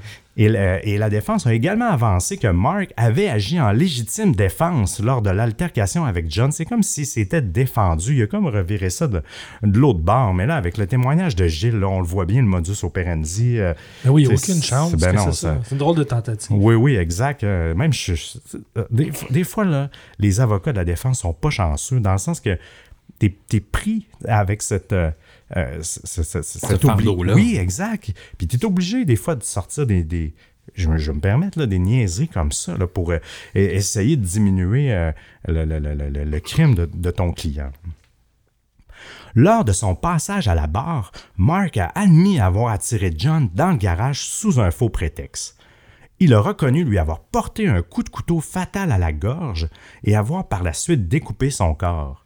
Toutefois, Mark a maintenu qu'il cherchait seulement à effrayer John pour son film d'horreur et que la situation avait dégénéré lorsque John l'avait attaqué en retour. N'importe quoi. C'est n'importe quoi parce qu'en plus, dès qu'il est arrivé, il a donné un coup de couteau, il a même pas eu Non, non, ça. euh, C'est aucunement crédible. Non, non, parce que justement, à cause que Gilles s'est défendu, il a pris, comment dire, il, s'est- il a pas pris de chance. Il l'a tout de suite attaqué pour éviter un peu euh, que, ça fonctionne pas encore. là. Par la suite, Mark a aidé la police en révélant l'emplacement des restes de John, au moins pour sa famille. Les enquêteurs ont découvert ces restes dans les égouts près de la maison des parents de Mark. Je pense à ses parents aussi, confirmant ainsi la macabre réalité de l'affaire. Après cinq heures de délibération, le jury a rendu son verdict, trouvant Mark Twitchell coupable de meurtre au premier degré. Il a été condamné à la prison à vie sans possibilité de libération conditionnelle avant 25 ans. Mark a tenté de faire appel de sa condamnation, mais sa demande a été rejetée. Euh, vraiment, là, ça n'a jamais été accepté. donc, ce chapitre-là est clos. Pour anecdote, il est important de noter que le divorce, euh, il a divorcé de sa femme qu'en 2010. Donc, euh, ça a pris, euh, pour elle aussi, là, j'ai beaucoup d'empathie. euh, Ben oui. Souvent, elles, elles sont, euh, elles, elles- elles sont aucunement au courant de, de- de ça. C'est des faces cachées de leur, de leur conjoint. là. Euh, Il y avait un, il y a même Une une- double vie. hein. Oui, exact. Il y a même une petite fille aussi. Donc, euh, ah non, très, très triste. Donc, euh, voilà, c'était mon, euh, mon récit. Mais, Oh, euh, je toute pense- une histoire. Mais je pense qu'il y a quelque chose qui m'a échappé. Peut-être que j'ai perdu attention en réfléchissant au potentiel. Mais euh, c'était quoi son motif? Ben, en il fait, voulait-tu vraiment réaliser un film ou non, non? il, là? est, il est juste inspiré de, de Dexter. C'est juste inspiré. Oui, il est inspiré de Dexter, mais, mais même. Je me lui- je suis resté accroché à ça. mais, ça. mais dans sa tête, c'est une forme de mise en scène aussi. Ouais, ouais, ouais. Mais, Ben oui. mais je pense pas qu'il y avait euh, objectif de, de, de, de- comment dire, de, Il de pas faire- vraiment de de film, là. releaser, oui, Non, non, c'est exactement. C'était juste un, un prétexte, mais euh, c'est tout de même particulier. Puis la, la- Mark, il y avait quand même un, un- un potentiel. C'était un cinéaste qui semblait avoir un, un bon début de carrière. Euh, Je veux dire, il, il faisait des choses. euh, encore une fois, un- on s'entend, là, c'est un trouble de santé mentale. Ah, Oui, non, oui, mais ça, c'est définitif. À chaque fois qu'on a un meurtrier ou un criminel qui décide de s'inspirer de COVID d'un film pour Oui, oui. aller faire la même chose après, on avait eu la même chose euh, en Asie. Quelque part en Asie, là, je suis mhm. plus sûr, mais euh, avec Joker. On avait eu un qui était débarqué dans le métro, qui avait fait des victimes. Oui, à- qui se à- prenait à- pour Joker. qui se Ah, prenait pour oui, oui. Joker. Puis euh, il y en a d'autres, ils me viennent pas comme ça, mais ça arrive de temps en temps. Je sais qu'on a déjà eu un Batman, mais ça, ça là, on parle des années 90, j'ai pas de mémoire, là, mais on a déjà eu un Batman aussi. OK. Il y a eu Mais- un, un- comment dire, un, un samouraï dans les rues de Oui, Québec. il y a eu un aussi. samouraï à Un- Québec. Un soir d'Halloween. Oui, C'est exact. vrai. Il est parti euh, du 4-5-0 Ouais. euh, pour, euh, pour s'en venir Ah, ici. triste histoire. Hey, mais juste, euh, euh, euh, juste en terminant, là, lui, il voulait se comparer à Dexter, mais Dexter, au moins, il avait un code moral. Il s'attaquait à des vrais criminels. Lui, il s'est attaqué à des pauvres victimes pris au hasard sur un site de rencontre. Il n'y avait même pas d'historique, il n'y avait pas de, Oui, de raison. euh, C'était c'est un pour, ça, match. mais c'est pour euh, ça que moi, ben là, j'y vais peut-être un peu fort, là, m'attaquer Oui, des oui. gens que je connais pas, mais euh, c'est pour ça que je le trouve un petit peu idiot, moi, parce que il- il t'a pas suivi Dexter pendant tout. Tu sembles pas avoir compris ce que Dexter faisait. Oui. Là. Déjà, ça part très Mhm. mal. Mais en plus, au lieu de. Parce qu'on le sait, c'est souvent le modus operandi des tueurs en Ouais. série, c'est-à-dire qu'ils vont s'attaquer à des de totales inconnus, donc sont difficiles à retracer. Oui. Mais là, il s'en prend des inconnus, mais en faisant une petite annonce dans le journal. C'est donc bien idiot. Oui, ben, en fait, C'est oui. avec- plus qu'à laisser des traces. Ah, là. ben oui, euh, je veux C'est dire. et- absurde, là. Et, je veux dire, avec un, un mandat, ils peuvent aller chercher le, le- le Ben oui. data de, sur Plenty of Fish. là. Ils ont tous fait ces corrélations-là, en fait, là, euh, pour, pour l'identifier, mais c'est tellement. euh, C'est bizarre. hein. Ouais, ouais, oui, c'est, c'est vraiment quelqu'un qui a, qui a snappé. Puis c'est rare qu'on a des histoires canadiennes en plus. hein. Oui. Donc, euh, Yes, donc, ben, euh, euh, mm, merci, mon cher Seb, ça pour fait cette plaisir. histoire. Et euh, ben, le dernier, non le Oui, moindre, tout, tout, tout, Simon, on te passe le micro, mon cher. Cette année, pour le spécial Halloween, j'ai eu envie de me plonger dans les origines de ma passion pour les histoires insolites, c'est-à-dire le cinéma d'horreur. hein. C'est de là que moi ça me vient, hein, et soumise à l'approbation de la Société de Minuit. Cette histoire s'intitule Doris Bitter et l'entité. Vous- On n'a pas de. Merci pour l'effet sonore. Je vais vous parler de l'affaire qui a inspiré le film The Entity ou L'Entité, si vous préférez, sorti sur nos écrans en 1982 et réalisé par Sidney J. Fury. Euh, Est-ce que vous avez déjà vu le film, euh, les gars? Non, pas du tout. euh, dans Moi non plus. Ok, ben, euh, The Entity raconte la hantise violente de Carla Moran, une mère monoparentale de quatre enfants dont la maison n'était pas seulement aux prises avec un poltergeist agressif, mais elle aurait aussi été violée par l'esprit maléfique. Donc, trigger warning, mais là, vous en faites pas. Euh, outre le- la mention occasionnelle du viol dans mon Oui, histoire, on ne va pas dans les détails, puis de toute façon, vous allez voir où je m'envoie. N'ayez crainte. Mais donc, le film relate son expérience avec les parapsychologues qui tentent de l'aider à se débarrasser de l'entité. C'est un film d'épouvante quand même assez bien réalisé et très bien coté, je vous le suggère, même si la fin est complètement conne et n'a jamais eu lieu. Je vous garde la surprise. C'est bien sûr un livre qui a inspiré le film, hein, portant le même titre, The Entity. Il a été écrit par l'auteur Frank de Filita en 1978, le même auteur qui signe Audrey Rose en 1975, pour ceux qui connaissent. Mais euh, lançons-nous enfin dans l'affaire, si vous le voulez bien. Déjà, le nom du personnage principal, euh, qui s'appelle Carla Moran, mais c'est un nom fictif hein, pour protéger l'identité de la famille. Son vrai nom est Doris Bitter. Hmm. Doris est arrivée avec sa famille en Californie alors qu'elle n'avait que 10 ans. On en sait très peu sur son passé, mais au moment où débute notre histoire, elle ne va pas bien. Sa vie va de mal en pis. Elle est en début trentaine avec trois garçons à sa charge, 10 ans, 13 ans et 16 ans, et une fille de 6 ans. Les enfants sont tous de pères différents, qui ont tous quitté le navire. Elle se retrouve seule pour les élever. Au début des années 70, elle est alcoolique, toxicomane et souffre de plusieurs problèmes émotifs. C'est une femme brisée par un passé d'abus qui remonte jusqu'à sa jeunesse. En 1974, elle emménage avec ses enfants dans une petite maison délabrée de Culver City, en Californie. La petite bicoque tombe en ruine, mais c'est tout ce qu'elle peut se permettre. À deux reprises par le passé, la ville a condamné la maison, la considérant inhabitable. Lorsqu'elle s'y installe, Doris a 37 ans. Rapidement, elle va se mettre à raconter des choses étranges qui se passent dans la maison. Doris et ses fils prétendent avoir vu des apparitions fantomatiques, Hmm. mais ce n'est rien à côté des agressions que subit Doris.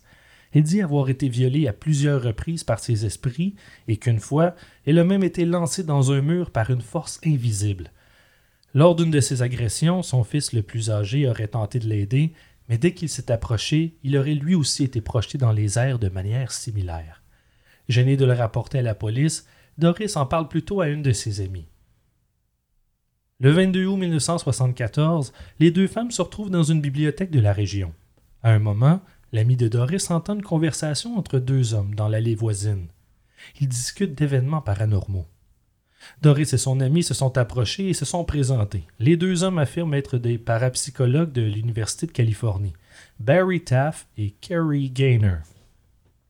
Doris leur raconte ce qu'elle vit, qu'elle a été violée par trois entités à plusieurs reprises, pendant que deux petites créatures la retiennent par les bras et les jambes. Le troisième, beaucoup plus imposant, s'en prend à elle. Elle les sent, mais elle ne les voit pas. Hmm. Les deux chercheurs sont sceptiques mais intrigués, alors ils acceptent de lui rendre visite pour inspecter la maison. Barry Taff a un doctorat en psychophysiologie, c'est-à-dire l'étude des rapports entre l'activité physiologique et le psychique. En gros, hein, je résume. Oui, oui. Carrie Gaynor, lui, est diplômé en philosophie et hypnothérapeute pour aider les gens à arrêter de fumer. Donc, en réalité, c'est pas parce qu'on peut appeler de, c'est pas ce qu'on peut appeler de grand parapsychologue. Non, hein? non, effectivement. C'était une autre époque aussi, euh, certaine c'est sûr, c'est sûr. Mais vous allez voir, il il ça va se... On va, je vais remplir les espaces en blanc bientôt. Quelques jours plus tard, Taff et Gaynor débarquent chez Doris. La première chose qui leur saute aux yeux, c'est le terrible état des lieux. Hein, Ils comprennent vite que la famille vit sous le seuil de la pauvreté. Il flotte dans l'air une odeur extrêmement nauséabonde. L'atmosphère est oppressante. Doris se met à raconter que lorsqu'elle a emménagé dans la maison, une voisine, une vieille dame mexicaine, est venue frapper à sa porte. Très inquiète, elle lui a dit que la maison était maléfique et qu'elle devrait partir avant qu'il ne soit trop tard. Des événements étranges se produisent dans la maison. Doris raconte que des objets se déplacent tout seuls, qu'il y a souvent des bruits bizarres et inexpliqués. Mais ce n'est rien à côté de ces viols fantomatiques à répétition. Il existe un terme pour ce qu'on décrit comme une paraphilie. En clair, Doris serait victime de spectrophilie. Mais Hmm. ça, je vais y revenir un peu plus tard, si vous le permettez. Les deux chercheurs ont des gros doutes sur les prétentions de la pauvre femme. Des objets qui s'envolent, c'est une chose, mais des viols fantomatiques, c'est un peu plus difficile à croire. Effectivement. Pour eux, elle est tout simplement malade, probablement psychotique. Ils vont donc la mettre en contact avec une de leurs amies psychologues pour l'aider. Selon eux, ce n'est pas une affaire paranormale. Cependant, dix jours plus tard, Taffy Garner reçoivent un appel de Doris affirmant qu'un objet a volé à travers la pièce, mais cette fois, elle a un témoin. Si elle dit vrai, ça mérite une seconde visite. Le 6 septembre, les chercheurs retournent à la demeure maudite. Lorsqu'ils entrent dans la chambre de Doris, aussitôt ils constatent que la température est extrêmement froide, contrairement au reste de la maison. Mais aussi il y a une horrible odeur de mort, comme si un cadavre était en train de pourrir dans le coin de la pièce. Par la suite, ils sont eux-mêmes témoins d'un placard de la cuisine qui s'ouvre tout seul et ils voient alors un poêlon être projeté à travers la pièce par une force invisible. Ils n'en croient pas leurs yeux. Ils vont inspecter le placard, mais sans trouver la moindre explication rationnelle. Ils ont conclu qu'il se passe vraiment quelque chose de surnaturel dans cette maison. Doris disait donc vrai. Ils croient alors qu'elle n'a peut-être pas inventé ces histoires d'agression fantomatique après tout. Ils sont de toute évidence face à un cas unique. Les deux parapsychologues lancent leur enquête. hein. En tant que chercheurs universitaires, ils doivent trouver des preuves irréfutables. Lors de leur troisième visite, Doris est complètement affolée, en pleine panique. Elle dit que l'entité est dans sa chambre. Toutefois, bizarrement, elle est la seule à le voir. Ils vont quand même prendre toute une série de photos dans la pièce avec un appareil Polaroid, dans l'espoir de capturer quelque chose. Aucune des photos ne montre quoi que ce soit. Rien n'est détecté. À l'exception d'un détail que les hommes n'arrivent pas à s'expliquer. Hmm. Il y a une sorte de brouillard sur chacune des photos où Doris aurait indiqué que l'entité était. Les autres photos n'ont rien d'anormal. Ils ne trouvent aucune explication pour cette brume étrange. Voilà ce qu'ils cherchaient, une preuve photographique. Quand Doris déclare que l'entité est en train de quitter la pièce, les deux hommes ressentent soudainement un courant d'air froid les glacer jusqu'aux os. Taff et Gaynor en font part à leurs collègues scientifiques. Tout le département de parapsychologie de l'Université de Californie s'y intéresse. En fin septembre, les deux chercheurs retournent chez Doris, mais cette fois avec une vingtaine de collègues et chercheurs. Ils ont l'intention de provoquer la chose pour récolter un maximum de preuves en présence de nombreux témoins.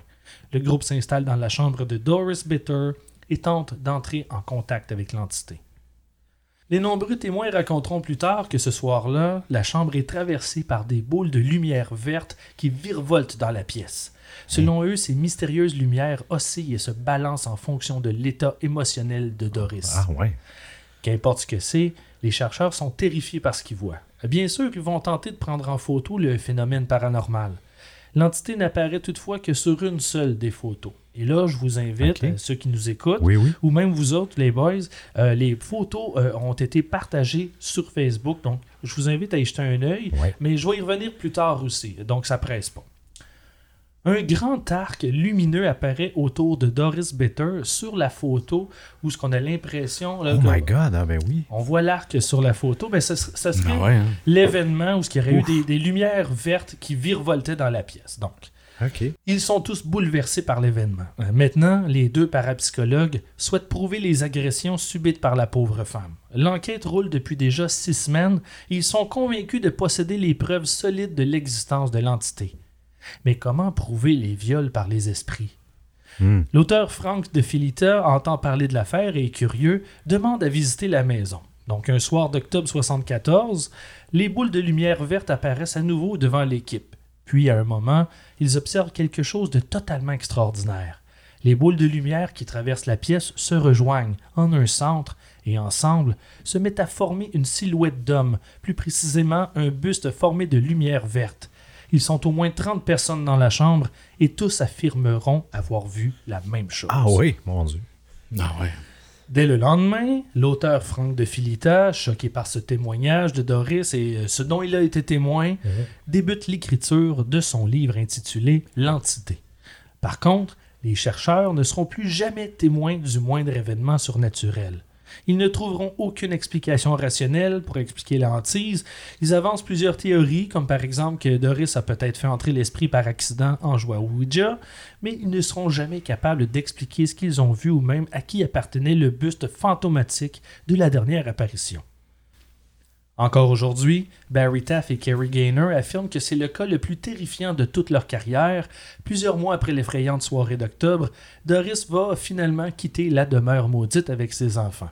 Elle veut s'éloigner des projecteurs et passer à autre chose, mais elle n'est pas libérée pour autant. Les phénomènes, selon ce qu'on raconte, la suivent et restent avec elle jusqu'à sa mort, même si ceux-ci sont moins intenses et violents que dans la maison de Culver City.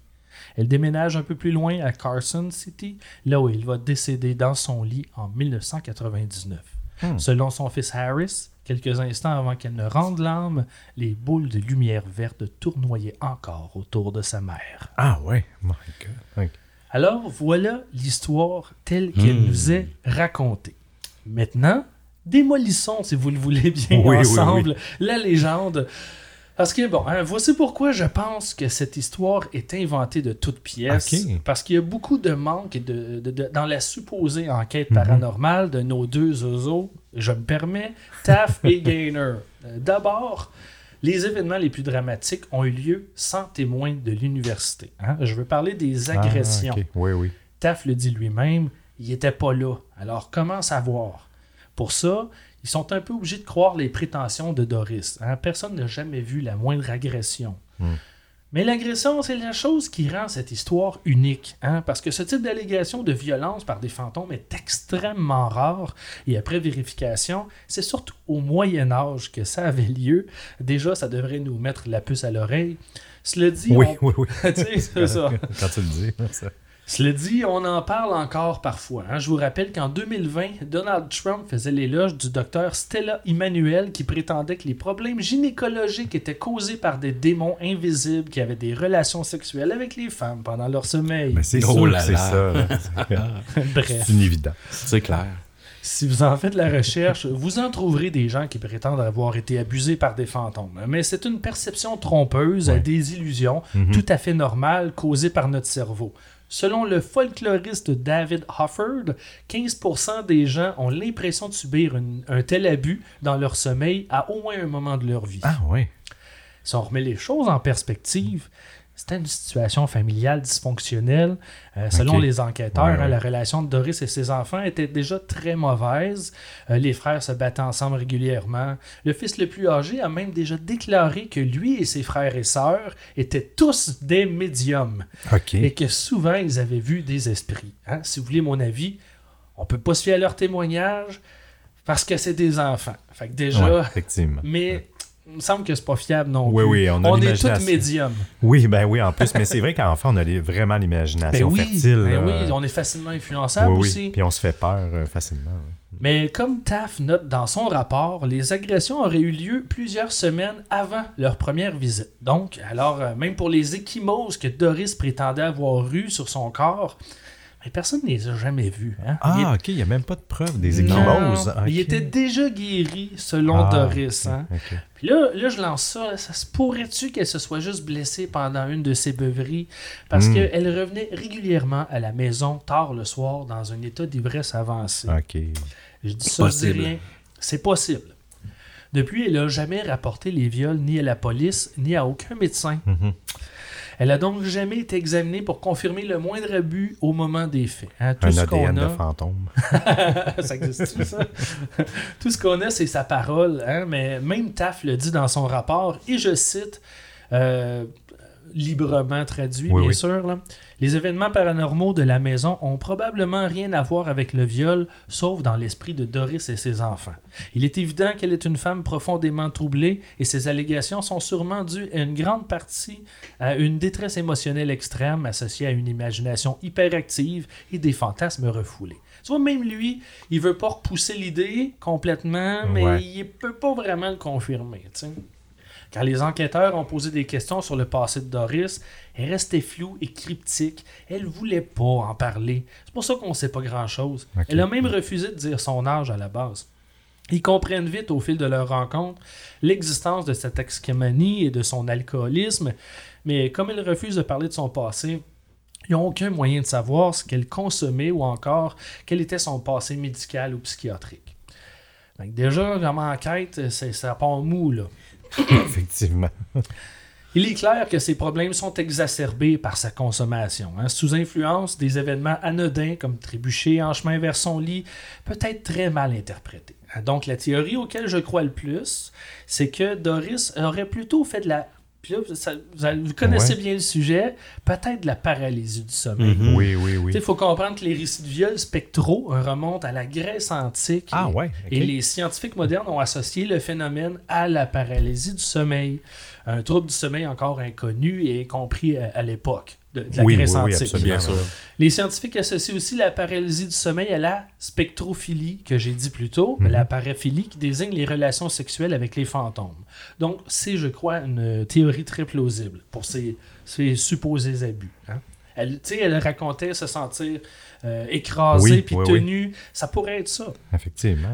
Euh, second point sur trois, Taff et Gaynor, c'est des amateurs. Hein? Il n'y avait aucun protocole de recherche, aucun moyen pris pour éviter que la scène soit contaminée ou éviter les fraudes. Il n'y a eu aucune vérification formelle. À mes yeux, le fait que Taff se considère lui-même, puis là ça je ne l'ai pas dit encore, comme un médium et qui croit qu'une séance de Ouija serait une bonne technique d'enquête fiable démontre son manque de crédibilité. Effectivement.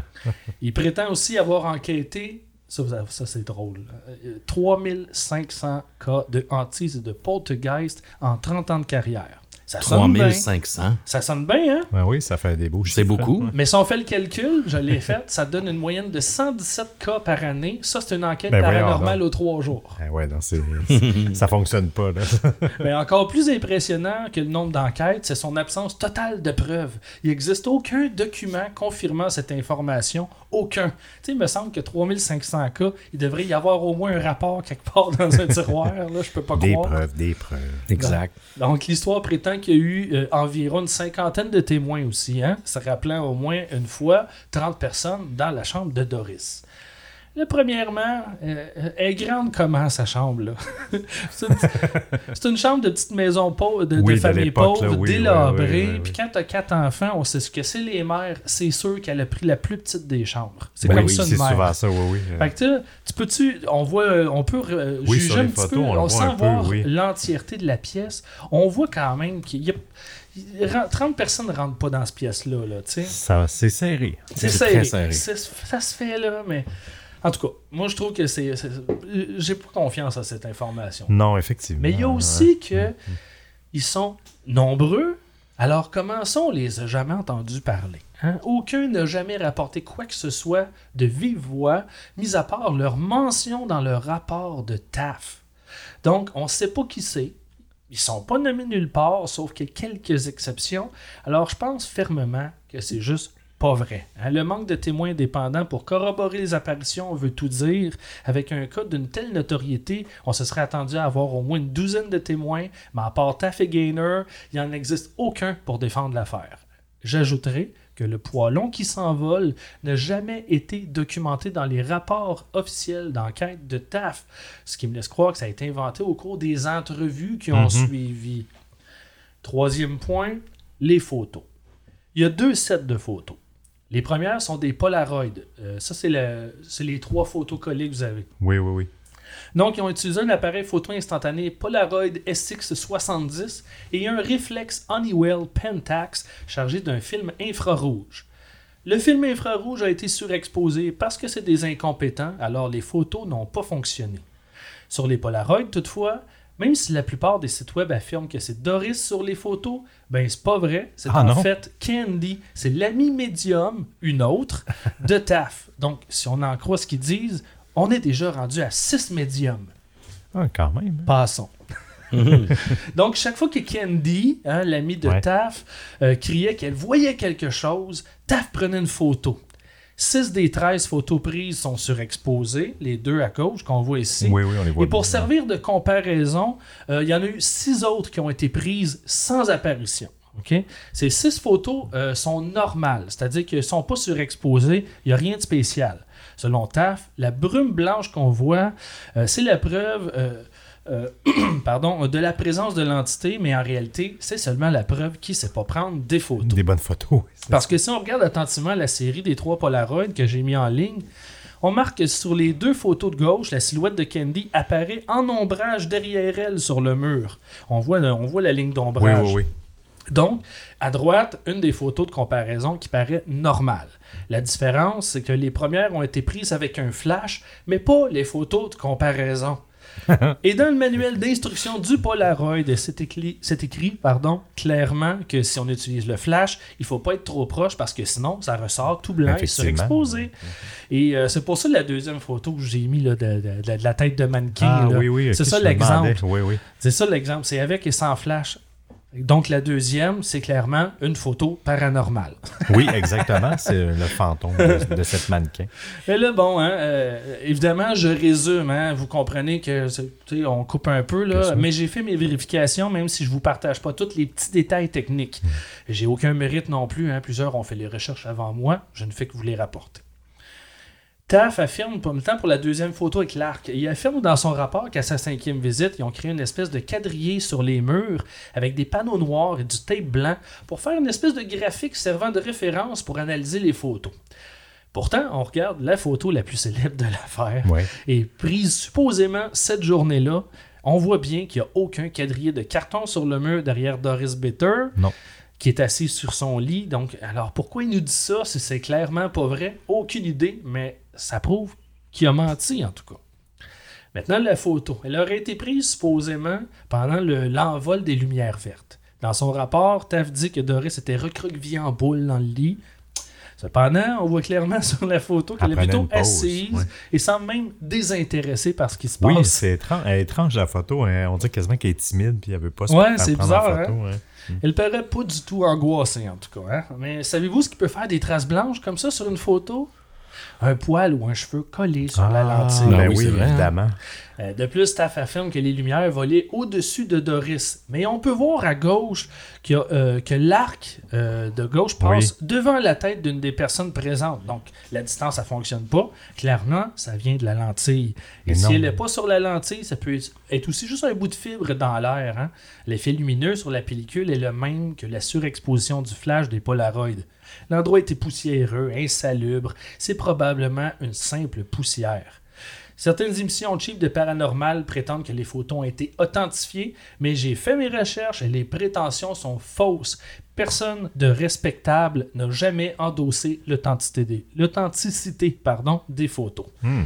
Et j'ajouterais qu'après de nombreuses visites sur plusieurs mois et ô combien d'événements paranormaux, et ce équipés de caméras vidéo et de plusieurs appareils photo, comment ça se fait que tout ce qu'on a, c'est deux, trois photos floues, C'est vrai, hein, pareil. de mauvaise qualité. Ouais, euh, Christian Page te dirait la même Oui, chose. exact. Exact. tu sais, il me semble qu'il aurait dû avoir des centaines de photos, des vidéos. Dernière chose avant de terminer, on affirme que tout le département de parapsychologie de l'université a étudié l'affaire. Eh bien, Ouais. sachez que même sur la page Wikipédia du département universitaire, vous irez voir, Oui, oui. il y a une section entièrement dédiée au fait qu'ils sont pas crédibles et que leur méthodologie est pas bonne. Imagine. Hmm. Sur. Wikipédia. oui, c'est euh, vrai que ça confirme. Ouais, euh, ouais. Euh, moi, je Ah, pense ouais. simplement que Doris Bitter n'allait pas bien, sa famille non plus, et on a mal interprété ce qu'elle a vécu. Euh, Pour ce qui est de Taff et Gaynor, selon moi, c'est des escrocs et des mauvais qui Mhm. plus est, de par leur amateurisme grossier. Ça a eu lieu euh, peu de temps après la sortie du film en salle The Exorcist. Donc, les deux oiseaux ont simplement flairé la bonne affaire Absolument, et ont voulu ouais, en ouais. profiter. Malgré tout, ne gâchez pas votre plaisir. Le film The Entity de 82 est très divertissant et efficace si vous êtes fan d'épouvante. Oui, ben Yeah. oui, c'est ce que j'allais te demander. Après tout ce que tu t'as dit, puis je sais que tu, tu- quand même tu donnais des mérites au film, on dirait que je me questionnais euh, sur la. Mais je pense Euh, qu'on peut quand même séparer oui. les deux. Oui, le oui, film peut être très bon, ah ben oui, bien quand t'embarques réalisé, dedans. Mais c'est juste que le- la mention inspirée de faits réels, il faut la prendre avec des, Ouais, avec ouais. des pinces. là. Surtout la scène finale, comme je dis, je ne vais rien spoiler, mais la Mhm. scène finale a pas de bon sens. C'est intéressant, là, mais ça n'a pas de bon sens. Puis c'est jamais arrivé. Mais c'est pour ça que je vous dis, c'est un bon film. L'histoire est pas autant vraie. Vaut mieux rester dans la fiction. Ceci dit, on la connaît, l'adresse de la maison. Si vous êtes des euh, touristes noirs, comme on dit, Oui, oui, oui. vous pouvez aller la ben, pas la visiter la maison, mais vous pouvez euh, la voir sur la rue en Californie. Je ne l'ai pas donné, mais l'adresse se trouve en ligne si vous savez où, ch- si vous savez où chercher. Yes. Amenez votre Ouija. Hey, merci beaucoup pour cette histoire, Simon. Ça fait plaisir. fois, euh, très, euh, très intriguant. Je pense que euh, ça va donner le goût euh, aux, aux auditeurs et aux Oui, auditrices d'aller faire un petit tour et de, de rechercher ces photos-là. On va, on va tenter, on dit toujours ça, mais souvent on oublie. On va tenter Oui, je de vais les mettre sur le site, oui. Ouais, on va essayer de les, de les, de les mettre sur le site web, sur la page de, de, de l'épisode, en fait, au Bon, je vais aussi. Je les mettrai aussi sur Ars Morienzi. Je vais essayer Exact. d'y penser. Ça va On sortir. va les mettre partout, partout. Donc, ben, euh, on, s- pour l'instant, on se dit adieu, mais on se revoit dans pas long pour euh, l'after show. Simon, Oui, sinon, ben, on encourage euh, tout le monde à aller checker ton podcast Ars Moriendi, même si tu te fais euh, attendre un petit peu. euh, il y a Oui, plein de contenu. Tu dois avoir au moins presque une centaine d'épisodes, en fait. Ah, moins que ça, parce que c'est sont plus de travail que les vôtres. là. Euh, tu veux c'est pas une critique, mais vous en avez plus. Moi, j'en ai un peu moins. là. Euh, j'ai- Il y a 49 épisodes de disponibles, mais il y a l'équivalent en, en bonus. Il y a plein de surprises, des bonus sur euh, Patreon aussi. Si, si vous si vous vous ennuyez de ma voix, vous en voulez plus, allez là, il y a plein d'histoires. Puis euh, je vous promets, je reviens sous peu cet hiver. Mon livre se termine, je suis en train de l'achever. Et tout de suite après, je me relance dans une prochaine saison. Oh yeah. Oh yeah. On va, on va surveiller ça. Donc, merci à toi, Simon. Merci beaucoup. Merci à Merci, vous. Seb aussi. Oui, merci à toi, Émile. Euh, Yeah. Et euh, ben, en fait, vous savez nous trouver en les distordus. On est partout. On est sur les réseaux sociaux, sur Instagram, Facebook, Mhm. Twitter, sur YouTube aussi, sur TikTok. Vous pouvez rejoindre notre Patreon, évidemment. On en parle souvent euh, parce que grâce à ça, et on a aussi un serveur Discord où il y a Exact, plein de, oui, de euh, discussions intéressantes. communauté. Et euh, ben, on, vous on vous dit à la prochaine, tout le monde. C'est un épisode bonus, évidemment. Euh, vous savez, il y en a qui disent, je sais pas, est-ce qu'il va y avoir un, moins d'épisodes à cause qu'on fait Non. le spécial Halloween? Non, en fait, c'est comme un, un 14e épisode qui s'inscrit dans, dans la saison. Donc, on On se revoit euh, très bientôt, dans, dans une semaine ou deux, en fait. Mais avant de quitter, Seb, on n'a pas le choix de remercier quelques membres Patreon. Je te laisse commencer. Oh oui, un gros high five à nos commanditaires Maï, Mélanie R, Aurore P, la mystérieuse Sarah et Suzanne C. Un gros shout-out à Abby, à Joanie C, à Fanny J, à Coralie et à Jean-Philippe T. Gros, gros bisous à Catherine P, Stéphanie C, Christine R, Jennifer B et Maxime R. Et aussi un gros câlin à AW, à Viviane D, à Amanda J, à Élise C et à Camille A. Je poursuis l'amour à Alexandrine C, Chloé, Angélique V, Catherine T et Lalou. On ne pourrait faire ce show sans la contribution de Sarah D, Sarah Elisabeth, Karine B, Space Jockey et Amandine S. On vous remercie Audrey L, Chloé M, Nicolas B, Sarah SPC et Mélina B. une bonne tape dans le dos à Catherine B, à Bénédicte B, à Ariane M, à Indeed, bien sûr, et à Crème sûre et grand-mère morte. J'adore ce nom. Et je poursuis Annabelle Morceau, euh, Marie-Gabrielle T, Pascal L, Gogo au soleil, Charlotte à toi, et Jeans R. Et pour terminer, un gros remerciement à Emmanuel H, à François, Charlotte Frank, à Guillaume B, à Caroline H et à Chris l'imparfaite. Oh, merci à vous.